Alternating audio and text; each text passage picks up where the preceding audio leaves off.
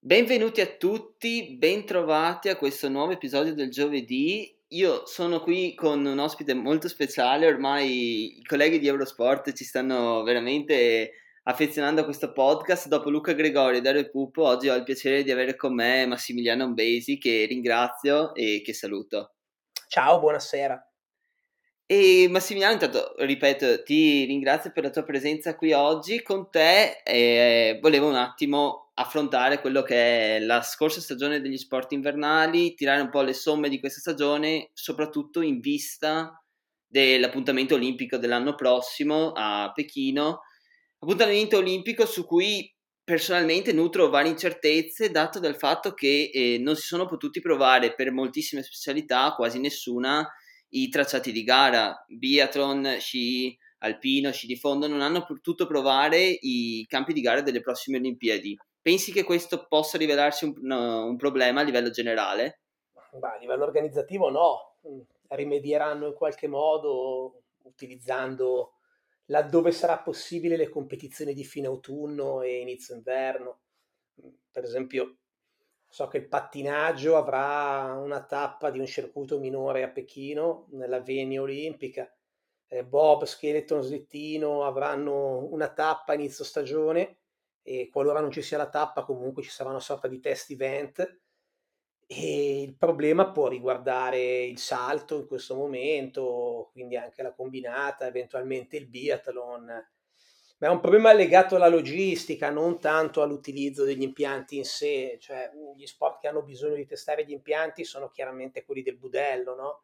Certo. E, ehm, ed eventualmente lo sci alpino, ecco, quello sì poi per il resto il test event è fondamentale da un punto di vista logistico, cioè per capire come muoversi, come organizzarsi, ma non solo per chi va lì a gareggiare, anche per gli stessi organizzatori, no? che devono comunque eh, aspettarsi un certo numero di presenze, un certo numero di giornalisti. Poi è vero che adesso con il Covid e la pandemia non si sa neanche quanti giornalisti possano essere presenti in loco, quindi ci sono dei punti interrogativi che in tal senso potrebbero aiutare, eh? anziché esserci, ipotizzo, numero a caso, 150 detti ai lavori della stampa, ce ne saranno 30, 50, ecco, e cambia parecchio.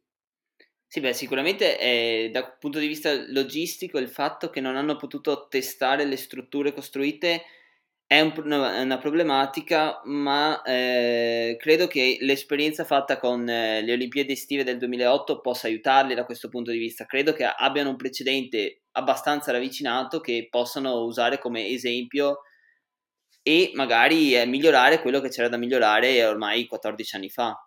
Sì, per la logistica cittadina non c'è dubbio, no? Con logistica cittadina che cosa intendo? Tutto quello che riguarda gli sport del ghiaccio che saranno concentrati praticamente nella medesima area che ospitò le Olimpiadi estive. Però è anche vero che eh, non è particolarmente complicato ospitare eventi legati alle discipline del ghiaccio, soprattutto per un paese come la Cina che ha cultura al riguardo. Eh, e questo riguarda solo Pechino città. Eh, poi tutti gli sport de, della neve, del budello sono in altro contesto e lì praticamente si parte da zero. Comunque la Cina ci tiene a fare una figura di un certo tipo, quindi penso che grossi problemi non ci saranno, se non legati al fatto che la politica della Cina sul Covid è molto severa. Attualmente per entrare in Cina ci sono due settimane di quarantena gli stessi cinesi che rientrano in patria vanno in quarantena per due settimane.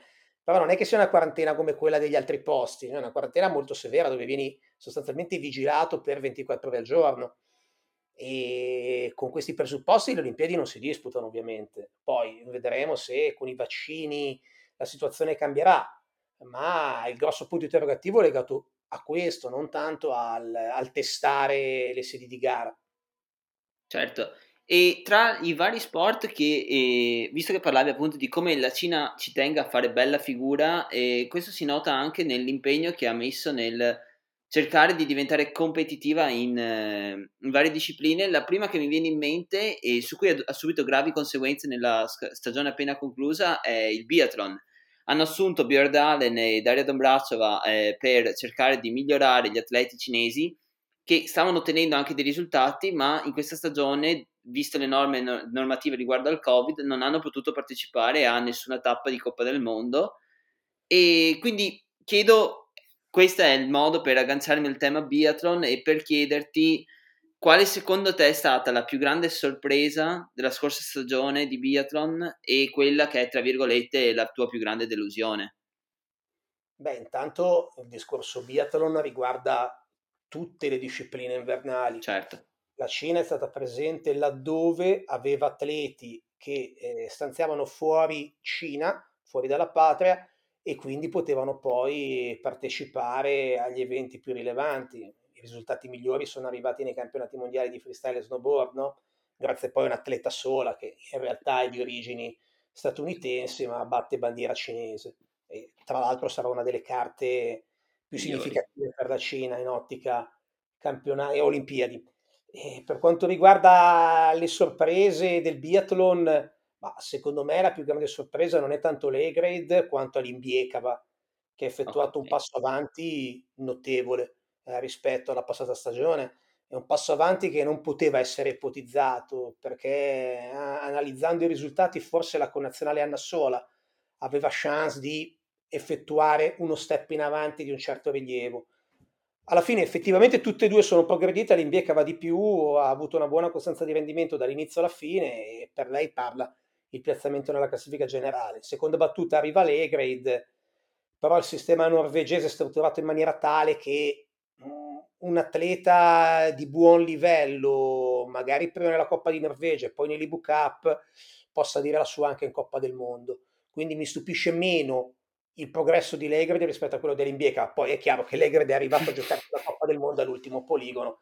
Questo sicuramente non poteva essere in qualche modo annunciato è stato aiutato da Johannes Bo, che è la più grande delusione della stagione, visto che ha vinto la Coppa del Mondo all'ultimo poligono, conquistando poche vittorie di tappa, eh, non mettendosi al collo medaglie d'oro individuali nei campionati mondiali.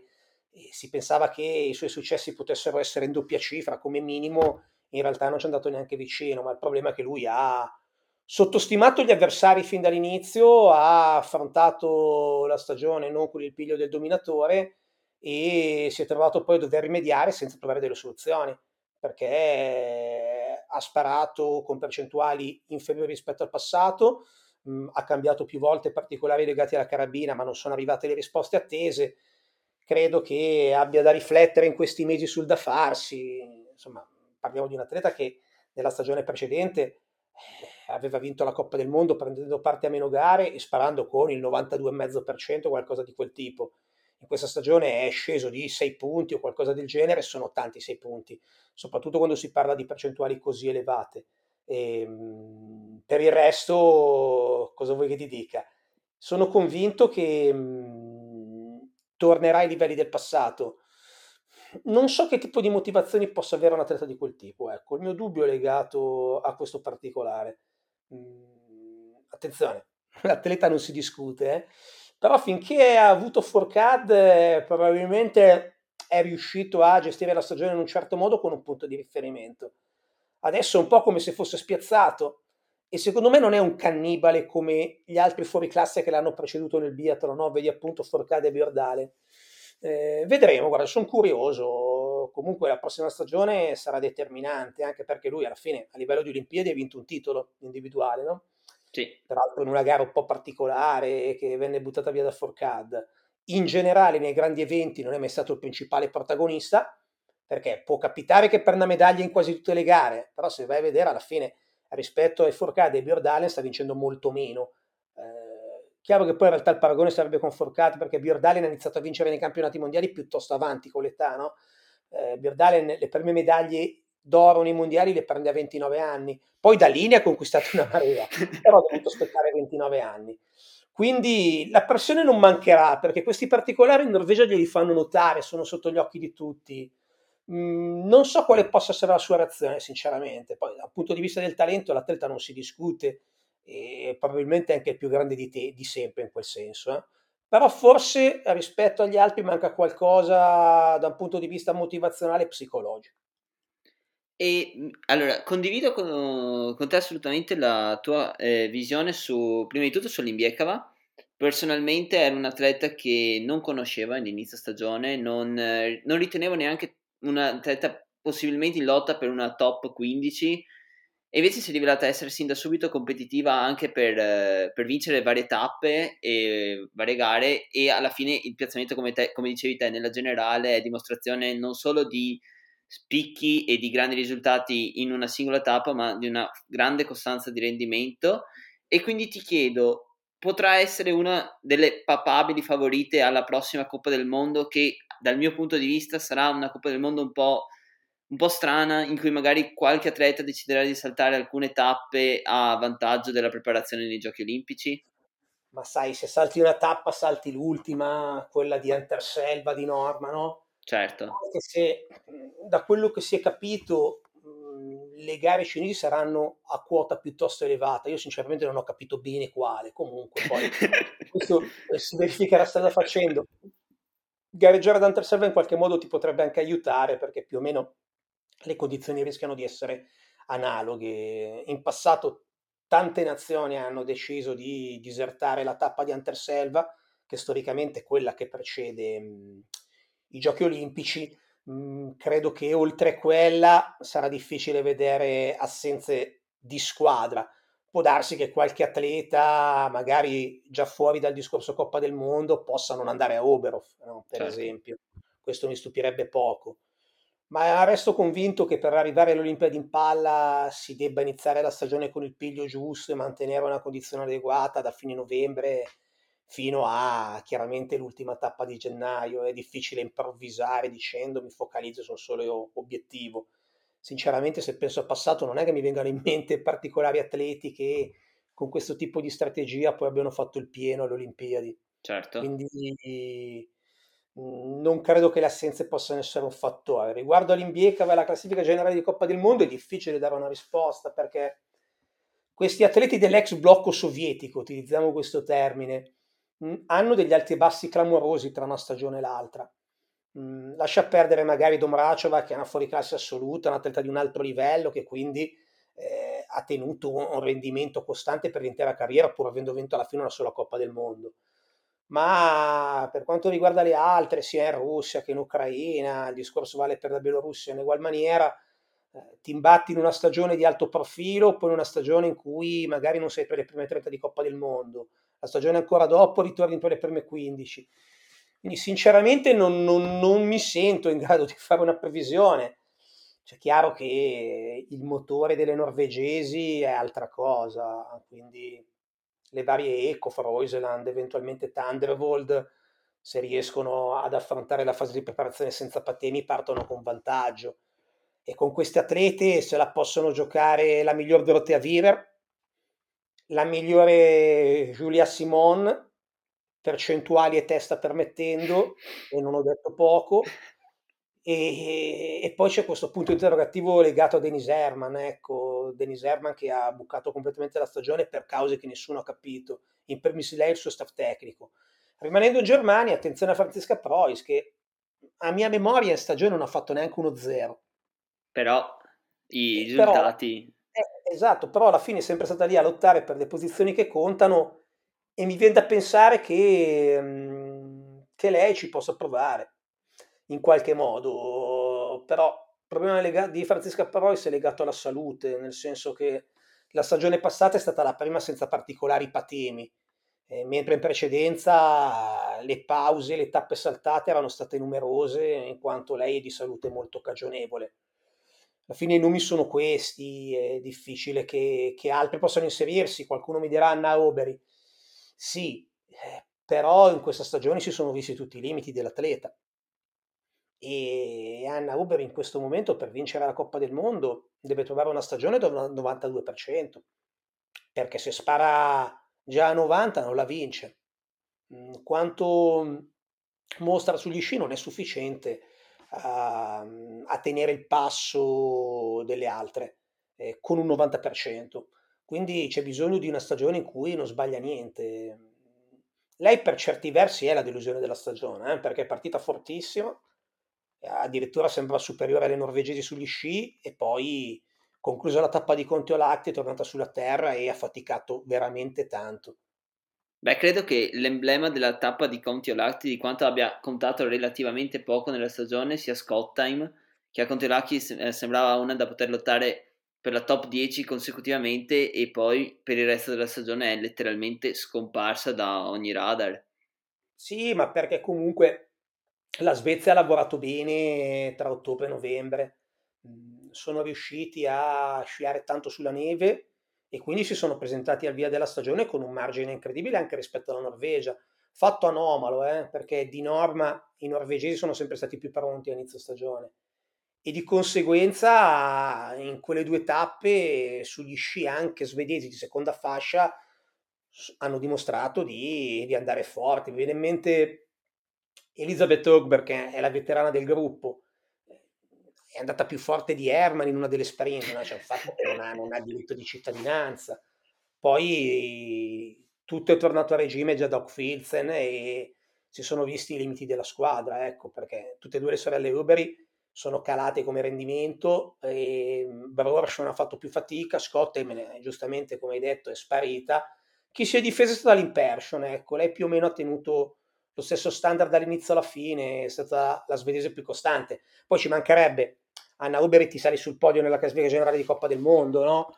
Eh, però non può essere lei per prima soddisfatta per l'andamento della stagione. E per chiudere il capitolo Svezia eh, e prima di aprire quello Italia, eh, ti chiedo un parere su quanto abbiamo visto da parte di eh, Stina Nilsson nell'ultima tappa di questa stagione. Come l'hai vista e quali vedi possono essere le sue prospettive future, se sono ipotizzabili ma, o meno? Ma sai, al momento è, non è valutabile, nel senso che questa stagione è stata buttata completamente via, è rimasta ferma per troppo tempo eh, senza gare praticamente dal 2019, sì, non vorrei sbagliare. Se non sbaglio, sì. Gare in generale. E, e, poi si è fatta male in estate, quindi praticamente c'è stato un, un periodo di inattività troppo lungo, quindi ha dovuto ricominciare praticamente da zero. Da un punto di vista atletico era troppo più indietro rispetto alle altre. E, quindi sì, ha disputato gare sia interne che di book up da dicembre in avanti, però le altre avevano una preparazione alle spalle, lei niente. E, e, comunque per il tipo di atleta che è lei c'è bisogno comunque di un certo tipo di lavoro per poter essere competitiva. Diciamo che l'esperienza di questi mesi è stata utile per capire che cosa sia il biathlon esattamente Mhmm, a Ostersund si è comportata relativamente bene, però il difficile arriva adesso, nel senso che lei deve lavorare senza intoppi praticamente fino a, a novembre. Allora a quel punto capiremo se ci potrà essere un futuro nel biathlon. Mhmm, adesso è ancora tanto indietro, poi sai, l'ultima tappa della stagione lascia il tempo che trova perché tante atlete arrivano veramente alla canna del gas e fanno più fatica rispetto alle abitudini lei lì si è dimostrata pronta, però in un contesto che conosceva, un poligono che esatto. praticamente l'ha vista protagonista per mesi in termini di sessioni di allenamento. Mm, altrove probabilmente le cose sarebbero andate in maniera differente, secondo me, eh, senza volerle togliere nulla. No, no, beh, sono abbastanza d'accordo con te soprattutto sul fatto che le abbia giovato giocare in casa ovvero giocare su un, gareggiare su un poligono che conosce a memoria ormai, nel senso l'unico poligono su cui si è potuta veramente allenare è quello di, di Ostersund e ovviamente il fatto che l'ultima tappa sia stata dirottata a Ostersund l'ha aiutata tantissimo nell'ottenere dei discreti, degli ottimi risultati, anche visto che era il suo esordio in Coppa del Mondo e come dicevi te di grandi problemi di preparazione. Chi invece ha fatto il passo contrario da, di Stina Nilsson, ovvero è passato dal biathlon allo sci di fondo, è, è Giuseppe Montello, che mi dà il gancio per potermi collegare al tema Italia e volevo chiederti un tuo parere su quello che è stato Montello nel biathlon e cosa potrà fare nello sci di fondo, se secondo te è stata una scelta interessante, valida. Ma sai, è una scelta dettata da una situazione che in questo momento non gli consente di avere spazio in Coppa del Mondo, perché i cinque che gareggiano in Coppa del Mondo hanno dimostrato di essere superiori, di avere margine. Probabilmente se l'Italia fosse riuscita a conquistare il sesto pettorale per le gare con partenza intervalli, ci avrebbe provato ancora una stagione con buone chance di essere il sesto. Eh, le cose sono andate diversamente e, e quindi ha deciso di, di, intraprendere un altro percorso. Eh, non siamo lontani dalle 30 primavere, non so che tipo di motivazioni possa avere, gli auguro il meglio, ci mancherebbe altro, peraltro il livello dello sci di fondo italiano, se togli un paio di atleti, non è eccelso in questa fase storica quindi potrebbe trovare anche una sua dimensione, un suo spazio, però onestamente mi pare un po' tardi per effettuare un, di quel, un passaggio di quel tipo da, da biathlon al fondo. In passato ci hanno provato anche altri atleti di paesi diversi con palmarès, no? mi viene in mente Mark Kirchner che molti vedono durante le gare al canocchiale perché allena la squadra tedesca maschile, però fu una sorta di bagno di sangue, ecco. Perciò è difficile, dai, è onestamente difficile. Eh, però eh, da un certo punto di vista ammiro questo fatto di volersi mettere in discussione e di provarci altrove, ecco. Eh, da questo punto di vista tanto di cappello a lui. poi l'altra domanda qual era? Su? Era no, Montello? Su Montello e, volevo, e, dopo era per collegarci un po' al tema Italia e volevo partire da quello che secondo me è stato il nostro, secondo me, credo secondo chiunque, è stato il migliore atleta italiano della stagione del biathlon, ovvero Luca Sofer. Ah, che ver- Sofer.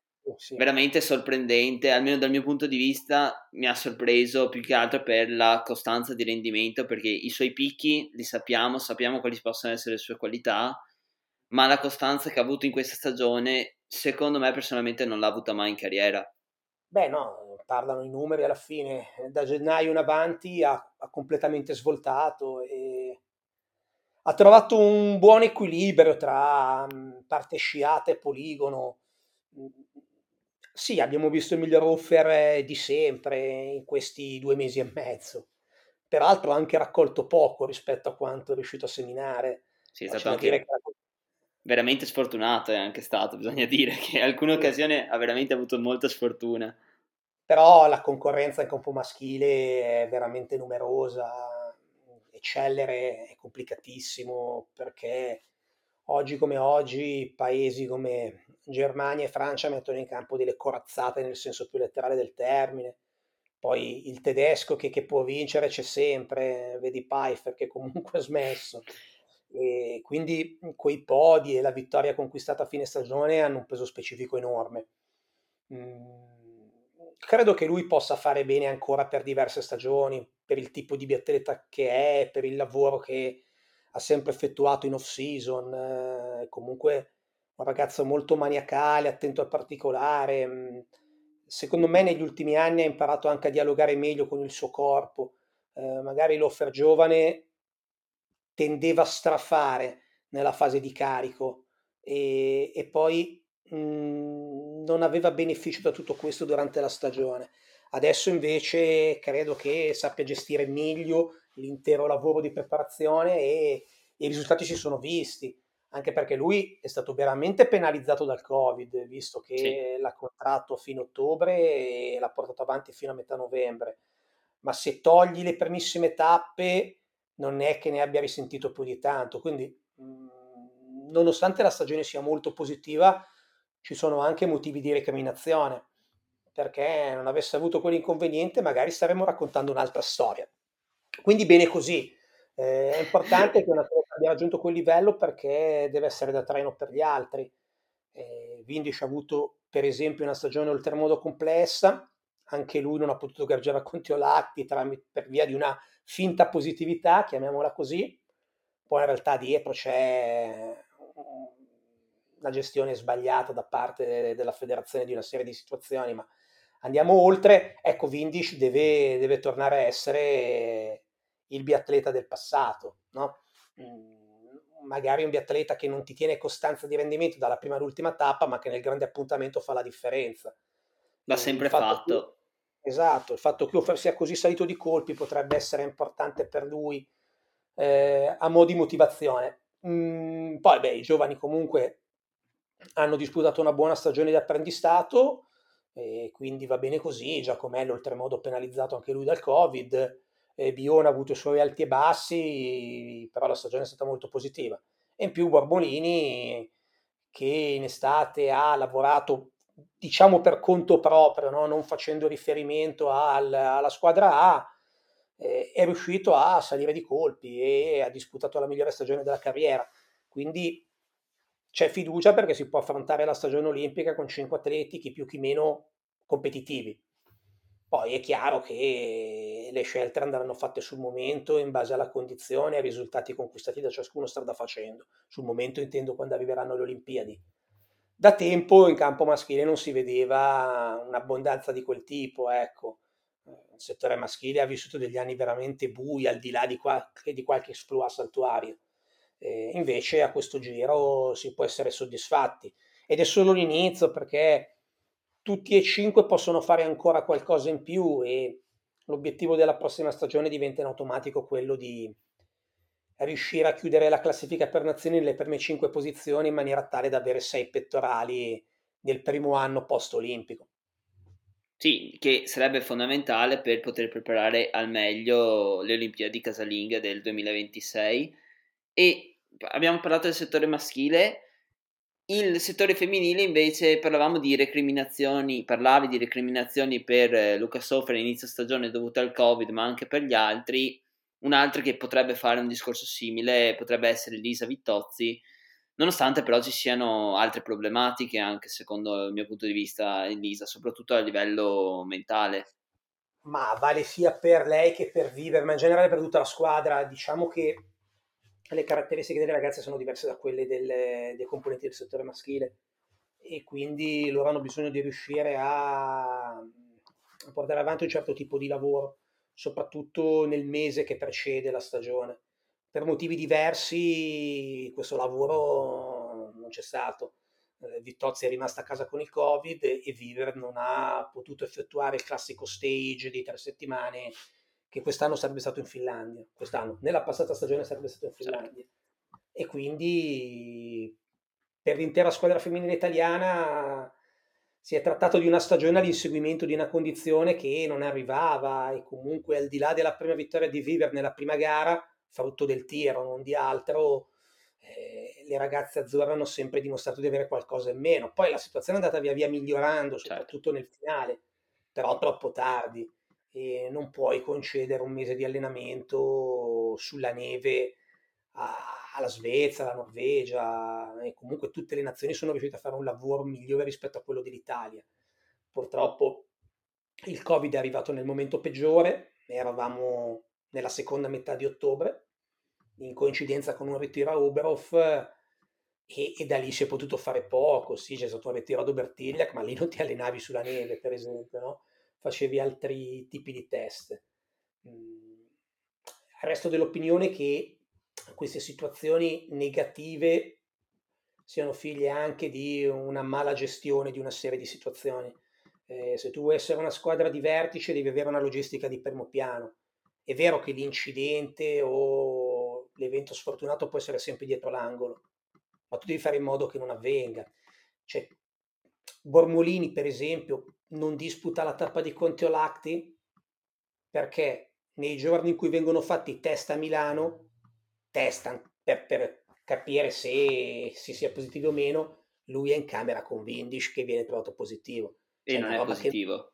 Che, è una roba che non sta né in cielo né in terra. Tu, nel momento in cui devi testare l'intera squadra prima di partire per Conti o Lacti, devi fare in modo che gli atleti non si incrocino mai prima della partenza.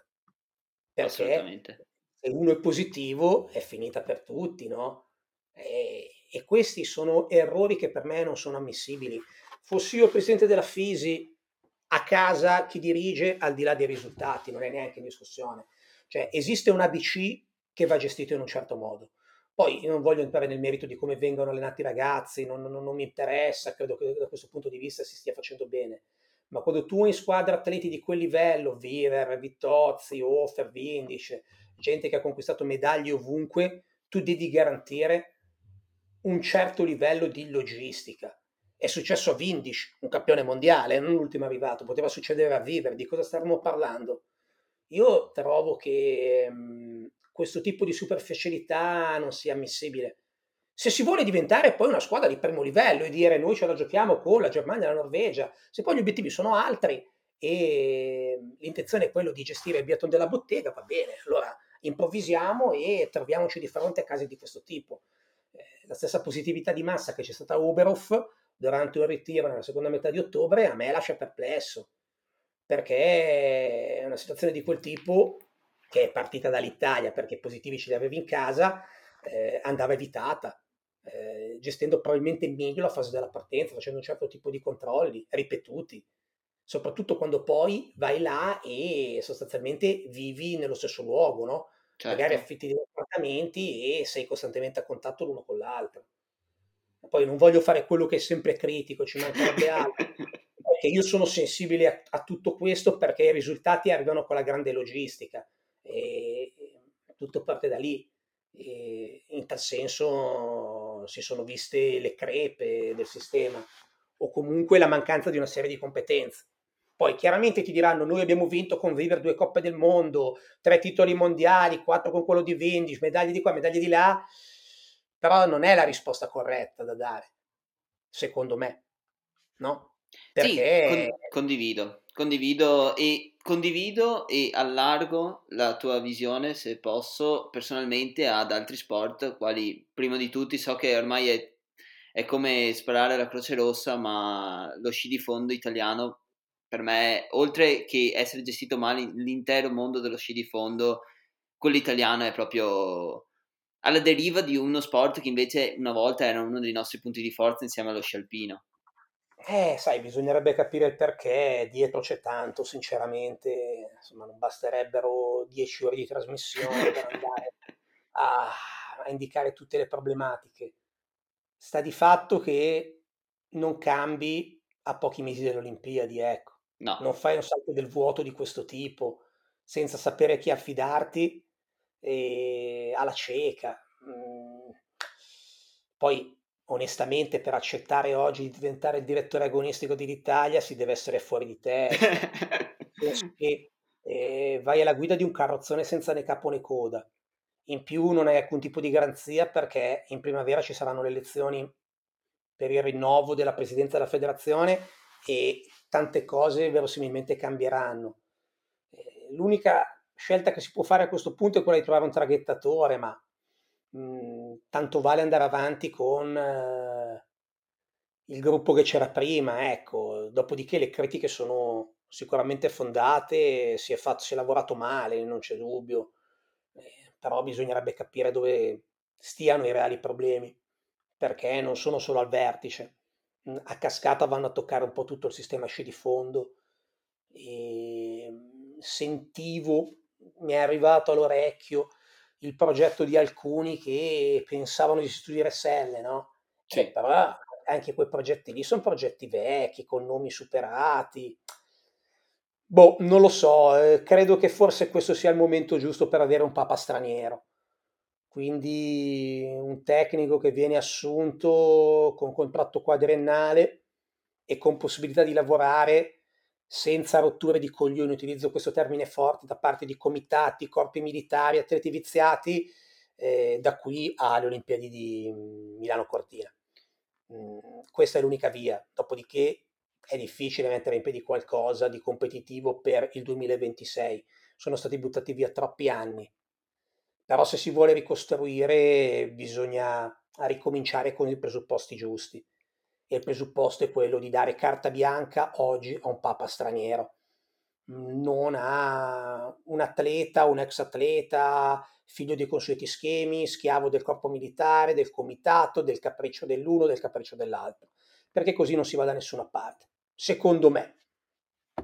Sì, credo che possa essere una... la soluzione più valida al momento, ovvero cercare di affidarsi a qualcuno che non sia influenzato dagli ambienti che in questo momento stanno bloccando la crescita dello sci di fondo italiano, ma cercare qualcuno appunto che non, non c'entri nulla e che possa essere assunto solamente come tecnico per guidare la squadra ai risultati sportivi migliori, indipendentemente da quelle che sono altre logiche che, che nulla hanno a che fare con lo sport, ma che impediscono di eh, ottenere risultati migliori. Nonostante eh, un atleta di punta ce l'abbiamo nello sci di fondo ed è indubbio come Federico Pellegrino abbia ottenuto anche in questa stagione dei grandi risultati, pur eh, non ottenendoli al, al mondiale di, di Oberstdorf. Sì, beh, era abbastanza scontato che lì avrebbe fatto fatica.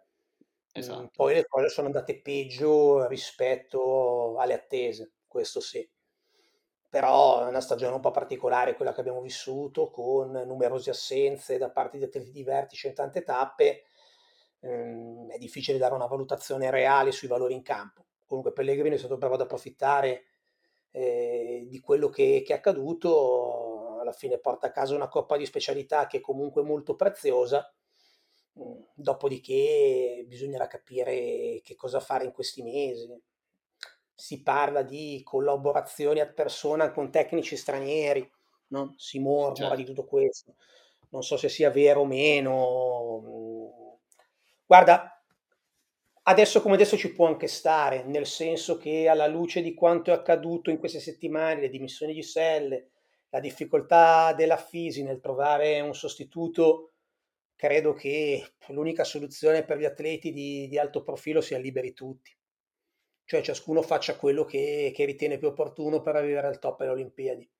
Chi non è in grado di autogestirsi, ok, verrà supportato in qualche modo da uno staff tecnico che verrà creato in itinere e basta, cioè di più non, non si può fare. Mm, è brutto eh, impostare un discorso questo, di questo tipo, però mi pare che la situazione sia sotto gli occhi di tutti. E ehm, quindi Pellegrino dovrà iniziare a pensare alle prossime Olimpiadi che rischiano di essere anche quelle più importanti della sua carriera sì, con una sprint skating. Esatto.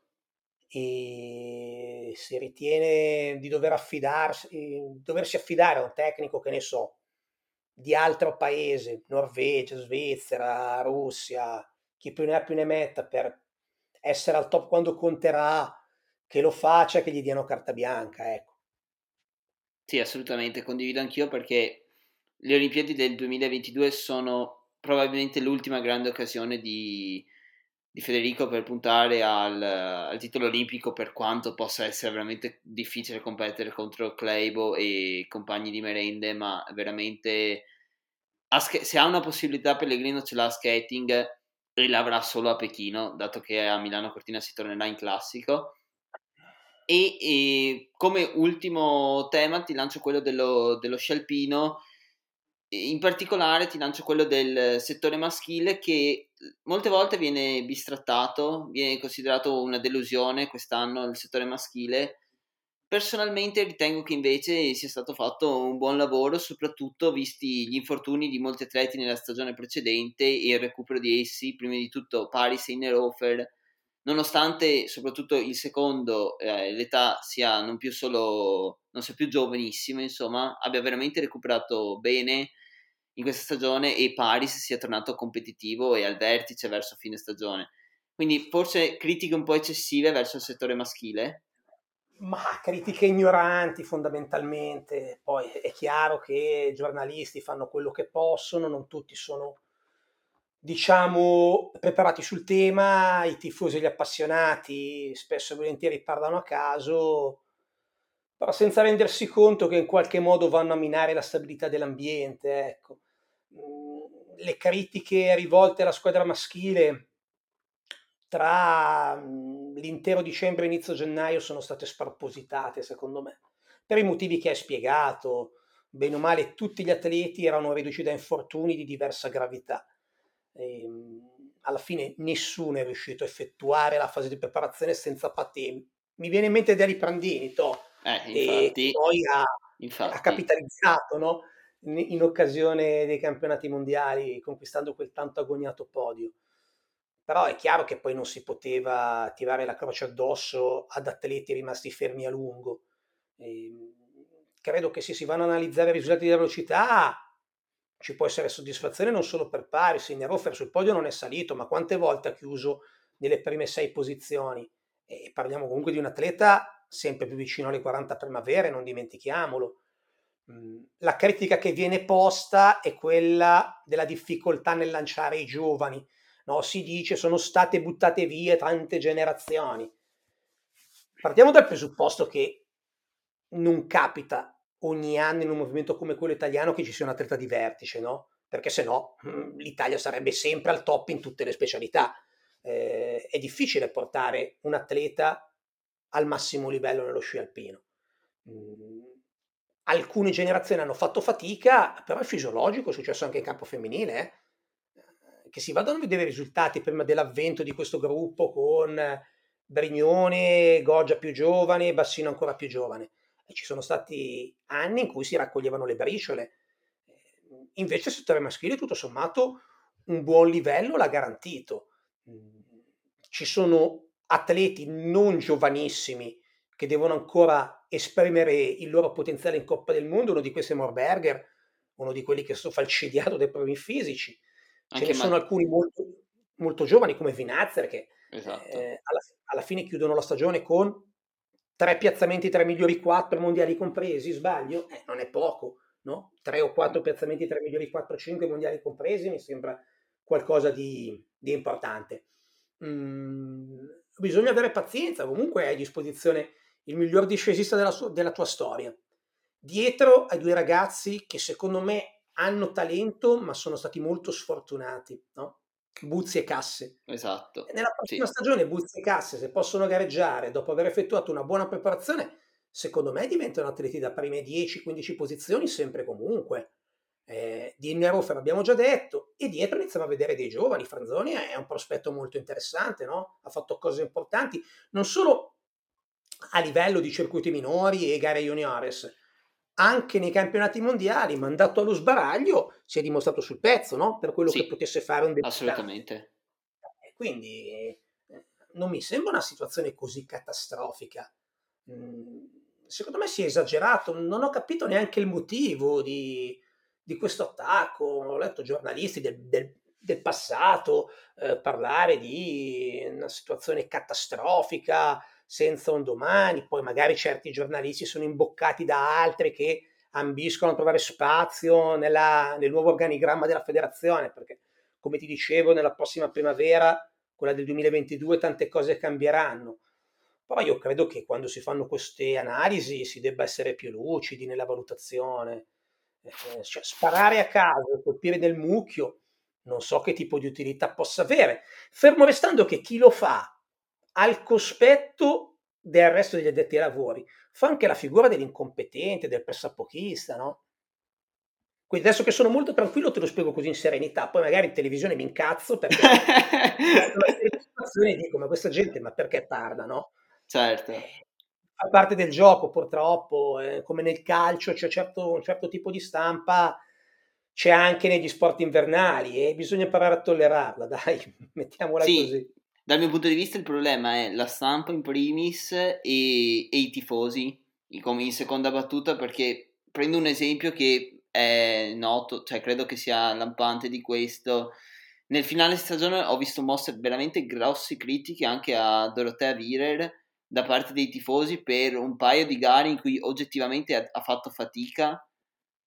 Mi ricordo la gara in cui credo che abbia fatto una cosa come 9 errori al poligono, leggere di quelle critiche e e anche dico degli, quegli insulti veramente ignoranti e, e, questo è un problema nell'ambiente italiano, nel senso questo destabilizza, come dicevi tu prima, l'ambiente in generale e gli atleti. Sì, sì, soprattutto quelli che magari sono più sensibili e si fanno condizionare perché leggono più in giro, sono più social in qualche modo. Però che cosa bisogna fare? D'altro canto tutto questo fa parte dei rischi del mestiere, no? Bisognerebbe andarlo a dire al calciatore magari che gioca nella Roma e ha cinque radio che dal lunedì alla domenica stanno a analizzare ogni singolo passo compiuto. Mm, poi chiaramente nel mondo del calcio ci sono determinati eccessi. E man mano che cresce la popolarità di alcuni atleti di alcuni sport, eh, può accadere che anche in quei contesti aumenti la pressione e quindi aumentino le persone che criticano senza poi avere precisa cognizione di causa della materia. Francamente in alcuni casi si è esagerato, ecco. Diciamo che sul fronte vivere di norma quelli che esagerano sono i tifosi, non tanto giornalisti detti ai lavori, no? quindi da questo punto di vista meglio. Poi è chiaro che la critica ingiusta che arriva al dileggio dà fastidio, su questo non ci sono dubbi. Per chiudere, ti, ti, faccio una domanda che so che non ti piacerà, ovvero farti fare una previsione e ti chiedo tre atleti che secondo te eh, porteranno una medaglia all'Italia alle prossime Olimpiadi di Pechino. Dovessi dire, scommettere oggi un euro su ognuno di loro, su chi scommetteresti che alle prossime Olimpiadi ci assicura una medaglia, ovviamente al di fuori di rischi di infortuni, Covid permettendo. Moioli, Goggia, Paris. Ok, facili. E sicuramente, beh, Moioli andrebbe per, i, per un bis olimpico come Goggia, quindi non so quante atlete nel passato abbiano ottenuto un back-to-back consecutivo alle Olimpiadi di, se parliamo di vittorie, insomma, bisogna andare a scomodare Deborah Compagnoni, no? che fece anche qualcosa esatto. in più perché eh. aggiunse la terza Olimpiade e poi insomma il palmarès olimpico di atlete come Stefania Belmondo e Manuela Di Centa è stato notevole e sono i tre nomi che ho fatto secondo me sono quelli che hanno più margine cioè nel senso che se la gara è regolare sono sul podio. Ok. Non ci sono dubbi. Se la gara è regolare, perché poi l'incidente purtroppo è sempre dietro l'angolo, nel bene e nel male. E, ehm, sì, poi si potrebbero fare altri nomi, ci mancherebbe altro, non voglio togliere nulla a, ad altri atleti. Però la concorrenza per questi atleti è maggiore e le variabili sono superiori. Cioè, potrei dirti Marta Bassino, no? che certo. in questa stagione è stata dominante in gigante, diciamo fino a gennaio. Ai mondiali. Eh. Mm. Eh, però al di là del talento di Marta che non si discute, del fatto che possa progredire, c'è un gigante a che fare con eh, concorrenza di alto livello e, e, può succedere di tutto, no? vedi i campionati mondiali. I mondiali non arriva tra le 10 Bassino, per esempio, no? No, esatto. Quindi, però sicuramente anche lei è una che si giocherà a chance di un certo rilievo. L'Italia va a Pechino con la possibilità di lottare per le medaglie in, ti direi, anche 25 gare, ecco. Poi non è detto che le possibilità siano le medesime in tutte e 25, anzi, no. ce ne sono alcune molto probabili, le abbiamo citate, altre in cui se si allineano i pianeti ce la fai. Mm, però io trovo che da un punto di vista del potenziale la spedizione possa essere interessante. È vero che in questa stagione non sono arrivati titoli mondiali nelle gare che ci saranno alle Olimpiadi, no? Perché il titolo mondiale arriva con Bassino in una gara che sarà alle Olimpiadi ma nel 2026, non nel 2022. Sì, poi va no. bene. Se si potrebbe anche discutere se è veramente utile mettere quella disciplina, chiamiamola così, alle Olimpiadi, ma evitiamo il discorso. No, ma sai, tutto può essere utile cioè, allora, se tu aumenti il numero delle gare, a mio modo di vedere va sempre bene. Cioè, deve essere uno degli obiettivi delle varie federazioni con l'avvallo del Comitato Olimpico, che non è che sia sempre d'accordo nell'aumentare il numero delle gare. Però la gara deve essere credibile, cioè ci deve eh, essere un appunto. regolamento di un certo tipo, eh, bisogna saper affrontare gli imprevisti e per quanto riguarda il parallelo, perché del parallelo stiamo parlando, la FIS non si è dimostrata all'altezza su tanti aspetti, eh, non tutti di, di, colpe, di, di, pertinenza della FIS, perché quando vincono a pari merito Lisberger e Bassino, per Longin ha vinto Bassino, non c'è un ex equo. Allora lì il problema non è legato alla FIS, è legato a chi si occupa dell'elaborazione dati, no? E esatto. poi, giustamente tu mi potresti dire, eh, la colpa in vigilando è, della FIS, sì, hai ragione, così però per dire, ci sono tutta una serie di situazioni che vanno messe in bolla. Eh, il parallelo fino alla stagione precedente era immondizia pura, perché tu non puoi pensare di proporre una gara su una manche singola, ok? Quella era veramente una lotteria. eh, sufficiente andare a vedere chi ha vinto a Sestriere, no? la gara femminile. Sì. quest'anno meglio, perché comunque le gare che si sono viste a Lech, eh, tutto sommato, potevano avere la loro dignità e il loro diritto di cittadinanza, mondiali male. Mm, bisogna trovare degli aggiustamenti regolamentari, sia su quel famoso tempo forfettario dei 50 centesimi, che può essere 50, ma può essere 40 come un secondo e 20, no? per esempio, eh, sia nel apportare leggere modifiche ai tracciati nel momento in cui ci si rende conto che chiaramente uno è, è competitivo, l'altro no.